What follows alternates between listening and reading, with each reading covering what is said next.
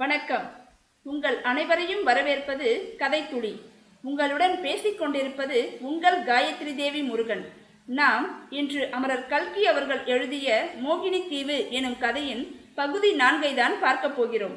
முந்தைய பகுதியில் பாஸ்கர கவிராயர் கப்பல் பிரயாணத்தின் போது மோகினி தீவு எனும் தீவை அடைந்து அந்த தீவின் அழகில் மயங்கி அங்கே தங்கியதாகவும் அந்த சமயத்தில் ஆளில்லாத தீவில் ஒரு ஆடவரும் ஒரு பெண்மணியும் அவரிடம் வந்து பேசியதாகவும் அவர்களின் தோற்றமும் பேசும் பாணியும் வினோதமாக இருந்தபடியால் அவர்களை பற்றிய கதையை விவரமாக சொல்லும்படி கேட்பதால் அவர்களும் கூறத் தொடங்குவதாகவும் பார்த்தோம்.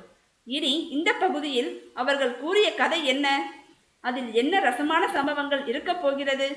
என்பதையெல்லாம் அமரர் கல்கி அவர்களின் எழுத்து நடைக்கு உயிர் கொடுத்து கதைக்குள் வாழ்வோமா? வாருங்கள். இன்று நாம் கேட்கப் போவது அமரர் கல்கி அவர்களின் மோகினி தீவு பகுதி நான்கு மூன்றாம் அத்தியாயம். அந்த சுந்தர யொவ்வன புருஷன் சொல்லத் தொடங்கினான். முன்னொரு சமயம் உம்மை போலவே சில மனிதர்கள் இங்கே திசை தவறி வந்துவிட்ட கப்பலில் வந்திருந்தார்கள். அவர்களிடம் என்னுடைய கதையை தொடங்கிய போது எழுநூறு ஆண்டுகளுக்கு முன்னால் என்று ஆரம்பித்தேன். அவர்கள் எதனாலோ மிரண்டு போய் ஓட்டம் எடுத்தார்கள் அப்படி நீர் ஓடிவிட மாட்டீர் என்று நம்புகிறேன். அந்த மனிதர்களைப் போலன்றி நீர் ரசிகத்தன்மையுள்ளவர் என்று நன்றாய் தெரிகிறது. என்னுடன் பேசிக் கொண்டிருக்கும் போதே உம்முடைய கண்கள் என் வாழ்க்கை துணைவியின் முகத்தை அடிக்கடி நோக்குவதிலிருந்து உம்முடைய ரசிகத்தன்மையை அறிந்து கொண்டேன். இதை கேட்டதும் நான் வெட்கி தலைகுனிந்தேன். அந்த மனிதனிடம் ஏதோ ஒரு அதிசய சக்தி இருக்க வேண்டும். என் அந்தரங்க எண்ணத்தை அவன் தெரிந்து கொண்டு விட்டான். அவன் நான் ஓடி போக மாட்டேன் என்று நம்புவதாக சொன்னபோது என் மனதிற்குள் நானாவது ஓடுவதாவது? புது மலரை விட்டு வண்டு ஓடுவதுண்டா? ரதியை நிகர்த்த அந்த அழகியின் முகம் என்னை ஓடிப்போவதற்கு விடுமா? என்று நான் எண்ணியது உண்மைதான். அந்த சமயத்தில் என்னை அறியாமல் என் கண்கள் அந்த பெண்ணின் முகத்தை நோக்கியிருக்க வேண்டும். அதை கவனித்து விட்டான் அந்த இளைஞன். இனி அத்தகைய தவறை செய்யக்கூடாது என்று மனதிற்குள் தீர்மானித்து கொண்டேன். அந்த யுவன் தொடர்ந்து கூறினான் நீர் வெட்கப்படவும் வேண்டாம் பயப்படவும் வேண்டாம். உன் பேரில் தவறு ஒன்றுமில்லை. இவளை இப்படிப்பட்ட அழகியாக படைத்துவிட்ட பிரம்மதேவன் பேரிலேதான் தவறு. இவள் காரணமாக நான் எத்தனை தவறுகள் செய்திருக்கிறேன் என்பதை நினைத்து பார்த்தால் சரி சரி அதையெல்லாம் பற்றி சொன்னால் இவளுக்கு கோபம் பொங்கிக் கொண்டு வந்துவிடும். கதைக்கு திரும்பி வருகிறேன். எழுநூறு வருஷத்துக்கு முன்னால் தஞ்சாவூரில் உத்தம சோழர் என்னும் மன்னர் அரசு புரிந்து வந்தார். அப்போது சோழ ராஜ்யம் அவ்வளவு விசாலமான ராஜ்யமாக இல்லை. ராஜராஜ சோழன் காலத்திலும் ராஜேந்திர சோழன் காலத்திலும் இலங்கை முதல் விந்தியமலை வரையில் பரவியிருந்த சோழ ராஜ்யம் அப்போது குறுகிச் சிரித்து தஞ்சாவூரை சுற்றி சிலக்காத தூரத்துக்குள் அடங்கி போயிருந்தது. ஆனாலும் உத்தம சோழர் தம்முடைய குலத்தின் பழைய பெருமையை மறக்கவே இல்லை. அந்த பெருமைக்கு பங்கம் விளைவிக்கக்கூடிய காரியம் எதையும் செய்ய விரும்பவில்லை. உத்தம சோழருக்கு இரண்டு புதல்வர்கள் இருந்தார்கள். அவர்களில் ஒருவன் பெயர் சுகுமாரன். இன்னொருவன் பெயர் ஆதித்தன். மூத்தவனாகிய சுகுமாரன் பட்டத்து இளவரசனாக விளங்கினான். அதே சமயத்தில் மதுரையில் பராக்கிரம பாண்டியர் என்னும் அரசர் ஆட்சி புரிந்தார். ஆனால் அவர் புராதன பாண்டிய வம்சத்தைச் சேர்ந்தவர் அல்லர். தென்பாண்டிய நாட்டைச் சேர்ந்த பாளையக்காரர். தம்முடைய போர் திறமையினால் மதுரையை கைப்பற்றி பராக்கிரம பாண்டியர் என்ற பட்டமும் சூட்டிக் கொண்டிருந்தார். அவருக்கு ஆண் சந்ததி கிடையாது. ஒரே ஓர் அருமை புதல்வி இருந்தாள். அவள் பெயர் புவனமோகினி. அந்த ராஜகுமாரியின் அழகு குணம் அறிவுத்திறன் முதலியவற்றை குறித்து நான் இப்போது அதிகமாக ஒன்றும் சொல்லப் போவதில்லை. சொல்லுவது சாத்தியமும் இல்லை. அப்படி சொன்னாலும் இதோ இவள் குறுக்கிட்டு தடுத்து விடுவாள். இவ்விதம் கூறிவிட்டு அந்த யுவன் தன் காதலியின் அழகு ஒழுகும் முகத்தை கடைக்கண்ணால் பார்த்தான். அவளுடைய செவ்விதழ்கள் குமுத மலரின் இதழ்கள் விரிவன போல் சிறிது விரிந்து உள்ளே இருந்த முல்லை பல்வரிசை தெரியும்படி செய்தன. பின்னர் இளைஞன் கதையை தொடர்ந்து சொன்னான். பராக்கிரம பாண்டியர் குமரி முனையிலிருந்து திருச்சிராப்பள்ளி வரையில் வியாபித்திருந்த பெரிய ராஜ்யத்தை ஆண்டார். ஆயினும் அவருடைய மனத்தில் நிம்மதியில்லை பழமையான ராஜகுலத்துடன் கல்யாண சம்பந்தம் செய்து கொள்ள வேண்டும் என்ற ஆசை அவருக்கு உண்டாயிருந்தது. ஒரு சமயம் பராக்கிரம பாண்டியர் தஞ்சாவூருக்கு வந்திருந்தார். உத்தம சோழரின் அரண்மனையில் விருந்தாளியாக தங்கியிருந்தார். அவருக்கு சகல விதமான ராஜோபச்சாரங்களும் நடந்தன. உத்தம சோழரின் மூத்த புதல்வன் சுகுமாரனை அவர் பார்க்க நேர்ந்தது. அவனிடம் எத்தகைய குணாதிசயங்களை அவர் கண்டாரோ எனக்கு தெரியாது. இந்த சமயத்தில் அந்த யுவதி குறுக்கிட்டு உங்களுக்கு தெரியாவிட்டால் எனக்கு தெரியும் நான் சொல்லுகிறேன் என்றாள். கண்மணி கொஞ்சம் பொறுத்துக்கொள். கதையில் நீ சொல்ல வேண்டிய இடம் வரும்போது சொல்லலாம் என்று கூறிவிட்டு மீண்டும் என்னை பார்த்து சொன்னான். சோழ ராஜகுமாரனிடம் பராக்கிரம பாண்டியர் என்னத்தை கண்டாரோ தெரியாது. அவனுக்கு தம் அருமை புதல்வி புவனமோகினியை கல்யாணம் செய்து கொடுத்து விட வேண்டும் என்ற ஆசை அவர் மனத்தில் உதயமாகிவிட்டது. பழைமையான பெரிய குலத்தில் சம்பந்தம் செய்து கொள்ள வேண்டும் என்ற அவருடைய மனோரதம் அதனால் நிறைவேறுவதாய் இருந்தது. ஆகவே உத்தம சோழரின் உத்தியானவனத்தில் ஒரு நாள் உல்லாசமாக பேசிக் கொண்டிருந்த போது பராக்கிரம பாண்டியர் தம்முடைய கருத்தை வெளியிட்டார். அந்த நேரத்தில் உத்தம சோழரின் நாவில் சனீஸ்வரன் குடிப்புகிந்திருக்க வேண்டும். அப்பேற்பட்ட நலமகராஜாவையே படாதபாடு படுத்தி வைத்த சனீஸ்வரன் உத்தம சோழரை சும்மா விட்டு விடுவானா? அவர் ஏதோ வேடிக்கை பேச்சு என்று நினைத்து சொல்லத்தகாத ஒரு வார்த்தையை சொல்லிவிட்டார். கரிகால் சோழனும் ராஜராஜ சோழனும் பிறந்து புகழ் வீசிய வம்சத்தில் என் புதல்வன் சுகுமாரன் பிறந்தவன். நீரோ தாயும் தகப்பனும் யார் என்று அறியாதவர். ஏதோ ஒரு குருட்டு அதிர்ஷ்டத்தினால் மதுரை ராஜ்யத்தை கைப்பற்றி ஆள்கிறீர். அப்படி இருக்க உம்முடைய பெண்ணை என்னுடைய குமாரனுக்கு எப்படி விவாகம் செய்து கொள்ள முடியும்? உம்முடைய குமாரி இந்த அரண்மனைக்கு வர வேண்டும் என்று விரும்பினால் குற்றேவல் செய்யும் பணிப்பெண்ணாகத்தான் வர முடியும். வேறு மார்க்கம் ஒன்றும் இல்லை உம்முடைய புதல்வியை பணிப்பெண்ணாக அனுப்ப உமக்கு சம்மதமா? என்றார். உத்தம சோழர் சாதாரணமாக பிறர் மனம் புண்படும்படி பேசக்கூடியவர் அல்லர். அவருக்கு தம் குலத்தை பற்றிய வீண் கர்வமும் கிடையாது. போதாத காலம் அப்படி விளையாட்டாக சொல்லிவிட்டார். பராக்கிரம பாண்டியர் அதை கேட்டு சிரித்து விட்டிருந்தால் எல்லாம் சரியாய் போயிருக்கும். ஆனால் பராக்கிரம பாண்டியர் எத்தனையோ அரிய ஆற்றல்கள் படைத்தவராயினும் அவருக்கு சிரிக்க மட்டும் தெரியாது. உத்தம சோழரின் வார்த்தைகளை கேட்டதும் அவருக்கு வந்துவிட்டது ரௌத்ராகாரமான கோபம். அப்படியா சொன்னீர். இனி இந்த அரண்மனையில் ஒரு வினாடியும் தாமதியேன். ஒரு சொட்டு தண்ணீரும் அருந்தேன் என்று சொல்லிவிட்டு புறப்பட்டார். உத்தம சோழர் எவ்வளவோ சமாதானம் சொல்லியும் கேட்கவில்லை. போனவர் சில நாளைக்குள் பெரும் படையுடன் திரும்பி வந்தார். உத்தம சோழர் இது இதை எதிர்பார்க்கவே இல்லை. சோழ ராஜ்யத்தில் அப்போது பெரும் சைன்யமும் இல்லை. ஆகையால் பராக்கிரம பாண்டியரின் நோக்கம் எளிதில் நிறைவேறியது. தஞ்சாவூரை கைப்பற்றி உத்தம சோழரையும் சிறைப்பிடித்தார். இளவரசர்களை தேடி தேடி பார்த்தும் அவர்கள் அகப்படவில்லை. தகப்பனார் சொற்படி அவர்கள் முன்னாலேயே தஞ்சாவூரை விட்டு வெளிக்கிளம்பி கொல்லிமலை காட்டுக்கு தப்பித்து கொண்டு போய்விட்டார்கள். இதற்காக பிற்பாடு அவர்கள் எவ்வளவோ வருத்தப்பட்டார்கள். பின்னால் வருத்தப்பட்டு என்ன பயன்? பராக்கிரம பாண்டியர் தம்முடைய கோபத்தை எல்லாம் உத்தம சோழர் மீது பிரயோகித்தார். அவர் செய்த காரியத்தை சொல்லவும் என் நாக்கு கூசுகிறது. அப்படியானால் நீங்கள் சற்று சும்மா இருங்கள். மேலே நடந்ததை நான் சொல்லுகிறேன் என்று ஆரம்பித்தாள் அந்த யுவதி. பிறகு என்னை பார்த்து சொல்லத் தொடங்கினாள்.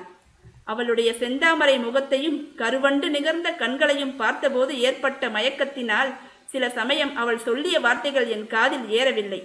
எனினும் ஒருவாறு கதை தொடர்ச்சியை விடாமல் கவனித்து வந்தேன். அந்த மங்கை கூறினாள் பராக்கிரம பாண்டியருக்கு ஏற்கனவே உத்தம சோழர் மீது கோபம் அதிகமாய் இருந்தது. உங்களுடைய குமாரியை என் வீட்டு பணிப்பெண்ணாக அனுப்புங்கள் என்று சொன்னால் யாருக்குத்தான் கோபமாயிராது? சோழ இளவரசர்கள் இருவரும் தப்பித்துச் சென்று விட்டது பராக்கிரம பாண்டியரின் கோபத்தை கொழுந்துவிட்டு எரியும்படி செய்தது. பழிக்கு பழி வாங்க வேண்டும் என்னும் ஆத்திரம் அவர் மனதில் பொங்கி எழுந்தது.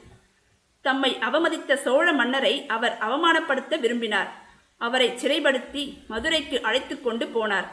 மதுரை சேர்ந்ததும் உத்தம சோழரை தம்முடைய ரதத்தின் அச்சில் கயிற்றினால் பிணைத்து கட்டும்படி செய்தார். தாமும் ரதத்தில் உட்கார்ந்து கொண்டு ரதத்தை ஓட்டச் சொன்னார்.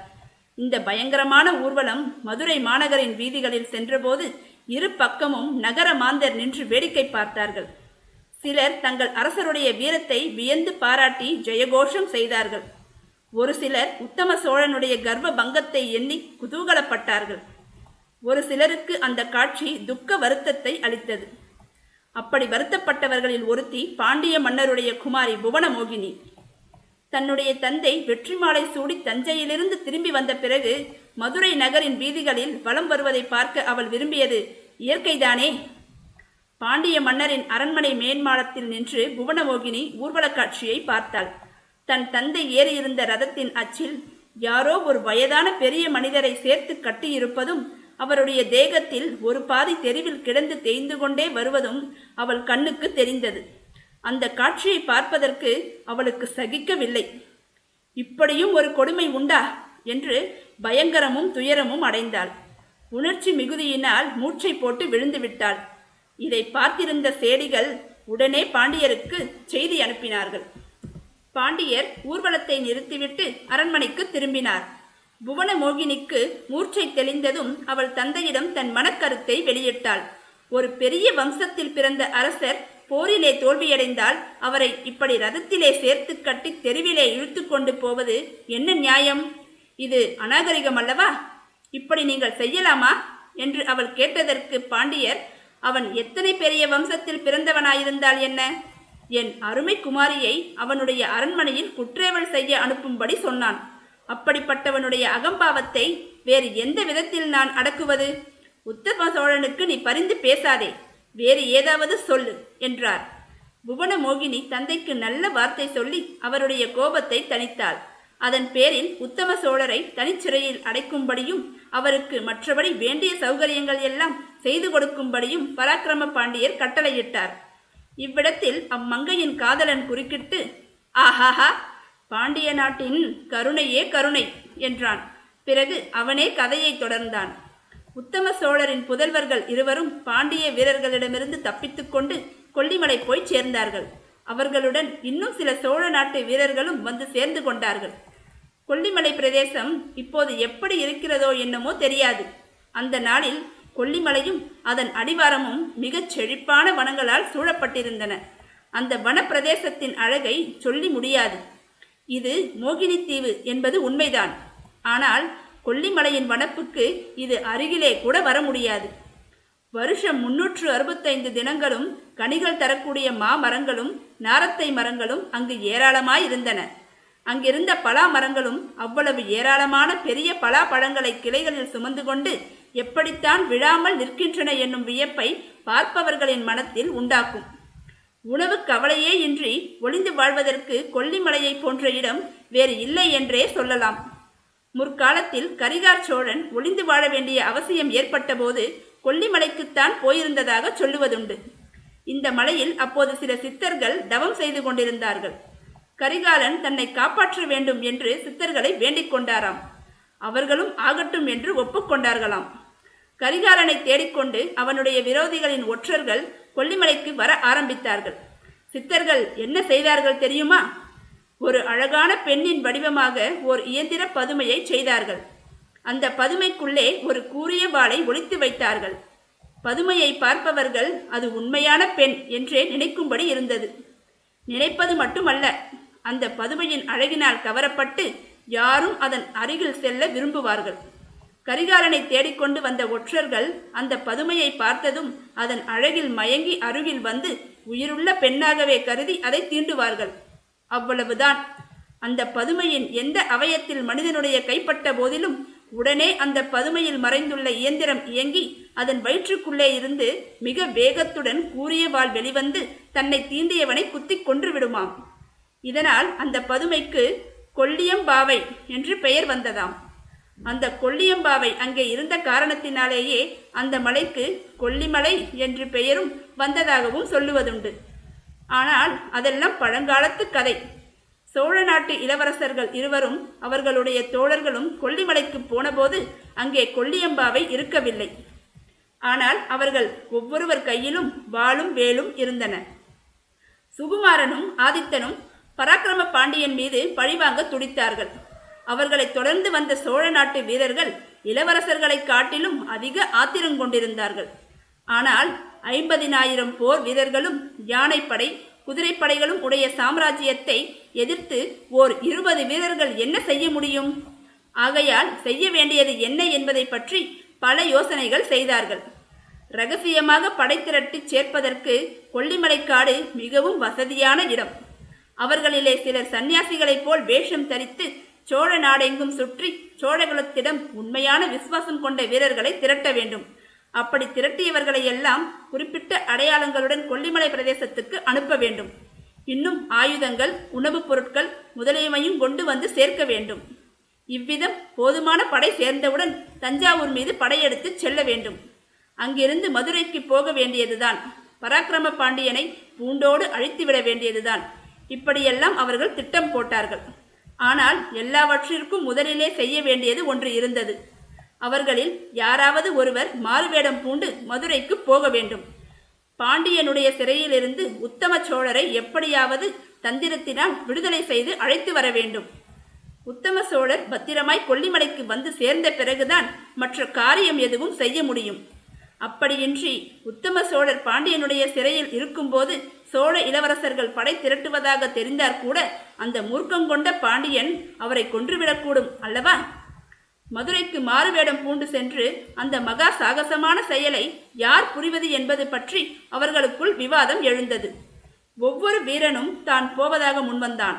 ஆதித்தன் தன் தந்தையை விடுவித்துக் கொண்டு வரும் பொறுப்பு தன்னுடையது என்று சாதித்தான். பட்டத்து இளவரசனாகிய சுகுமாரன் மட்டும் போகக்கூடாது என்று மற்றவர்கள் அனைவரும் ஒருமுகமாக சொன்னார்கள். ஆனால் சுகுமாரனுக்கோ வேறு யாரிடத்திலும் அந்த கடினமான வேலையை ஒப்படைக்க விருப்பமில்லை. நீண்ட விவாதத்துக்கு பிறகு கடைசியில் அவர்கள் ஒரு முடிவுக்கு வந்தார்கள். கொல்லிமலை பிரதேசத்தில் மர நெருக்கமில்லாத ஒரு இடத்தை கண்டுபிடித்து அங்கே ஒவ்வொருவரும் அவரவருடைய வேலை பலம் கொண்ட மட்டும் வீசி எறிய வேண்டியது. யாருடைய வேல் அதிகமான தூரத்தில் போய் விழுகிறதோ அவன் மதுரைக்கு போக வேண்டியது. ஒரு வருஷ காலத்துக்குள் அவன் உத்தம சோழரை விடுவித்துக் கொண்டு வந்து சேராவிட்டால் அடுத்தபடியாக நெடுந்தூரம் வேல் எறிந்த வீரன் மதுரைக்கு போக வேண்டியது. இந்த யோசனையை சுகுமாரன் சொன்னதும் வேறு வழியின்றி எல்லாரும் ஒப்புக்கொண்டார்கள். ஒவ்வொருவரும் தன் உடம்பில் உள்ள சக்தி முழுவதையும் பிரயோகித்து வெகு தூரத்தில் போய் விழும்படியாகத்தான் வேலை வீசி எறிந்தார்கள். ஆனால் சுகுமாரனுடைய வேல்தான் அதிக தூரத்தில் போய் விழுந்தது. அதனால் கடவுளுடைய விருப்பம் அப்படி இருக்கிறதென்று ஒப்புக்கொண்டு மற்றவர்கள் சுகுமாரனுக்கு விடை கொடுத்து அனுப்பினார்கள். சுகுமாரன் மிக உற்சாகத்துடனே மதுரைக்கு புறப்பட்டான். மதுரை மாநகரின் செல்வச் சிறப்புகளை பற்றியும் மீனாட்சி அம்மன் கோயிலின் மகிமையை பற்றியும் சுகுமாரன் எவ்வளவோ கேள்விப்பட்டிருந்தான். முற்காலத்தில் சங்க புலவர்கள் வாழ்ந்ததும் தமிழ் வளர்த்த நகரம் மதுரை என்பதும் அவனுக்கு தெரிந்துதான் இருந்தது. அப்படிப்பட்ட மதுரை நகரை பார்க்க வேண்டும் என்ற ஆசை அவன் மனத்தில் வெகு நாட்களாக குடிகொண்டிருந்தது. அந்த ஆசை இப்போது நிறைவேறப் போகிறதென்றால் அவன் உற்சாகம் கொள்வதற்கு கேட்பானேன்? தன்னுடைய சாமர்த்தியத்தினால் தந்தையை விடுவித்துக் கொண்டு வந்து விடலாம் என்ற நம்பிக்கையும் அவனுக்கு பூரணமாயிருந்தது. எனினும் பாண்டிய நாட்டு தலைநகரில் தன்னுடைய வாழ்க்கையையே அடியோடு மாற்றிவிடப் போகிற அனுபவம் கிட்டப் போகிறது என்பதை சுகுமாரன் சிறிதும் எதிர்பார்க்கவில்லை. மதுரை நகரில் ஒரு கொல்லியம்பாவை இருக்கிறது என்றும் அந்த உயிர்ப்பாவையின் முகத்தில் உள்ள இரண்டு கண்களாகிய வாளாயுதங்களும் அருகில் நெருங்கியவர்களின் நெஞ்சை பிளந்துவிடக்கூடியவை என்றும் அவன் கனவிலோ கற்பனையிலோ கூட எண்ணவில்லை. அந்த உயிருள்ள கொல்லியம்பாவையை சுகுமாரன் சந்தித்தானா? உத்தம சோழரை விடுவித்தானா? அடுத்தது என்ன சுவாரஸ்யம் நிகழப் போகிறது என்பதையெல்லாம் நீங்கள் தெரிந்து கொள்ள வேண்டுமென்றால் இக்கதையை தொடர்ந்து கேட்க வேண்டும். நாம் கூடிய விரைவில் பகுதி ஐந்தோடு சந்திக்கலாம். அதுவரை உங்களிடமிருந்து விடைபெறுவது உங்கள் காயத்ரி தேவி முருகன். நன்றி வணக்கம்.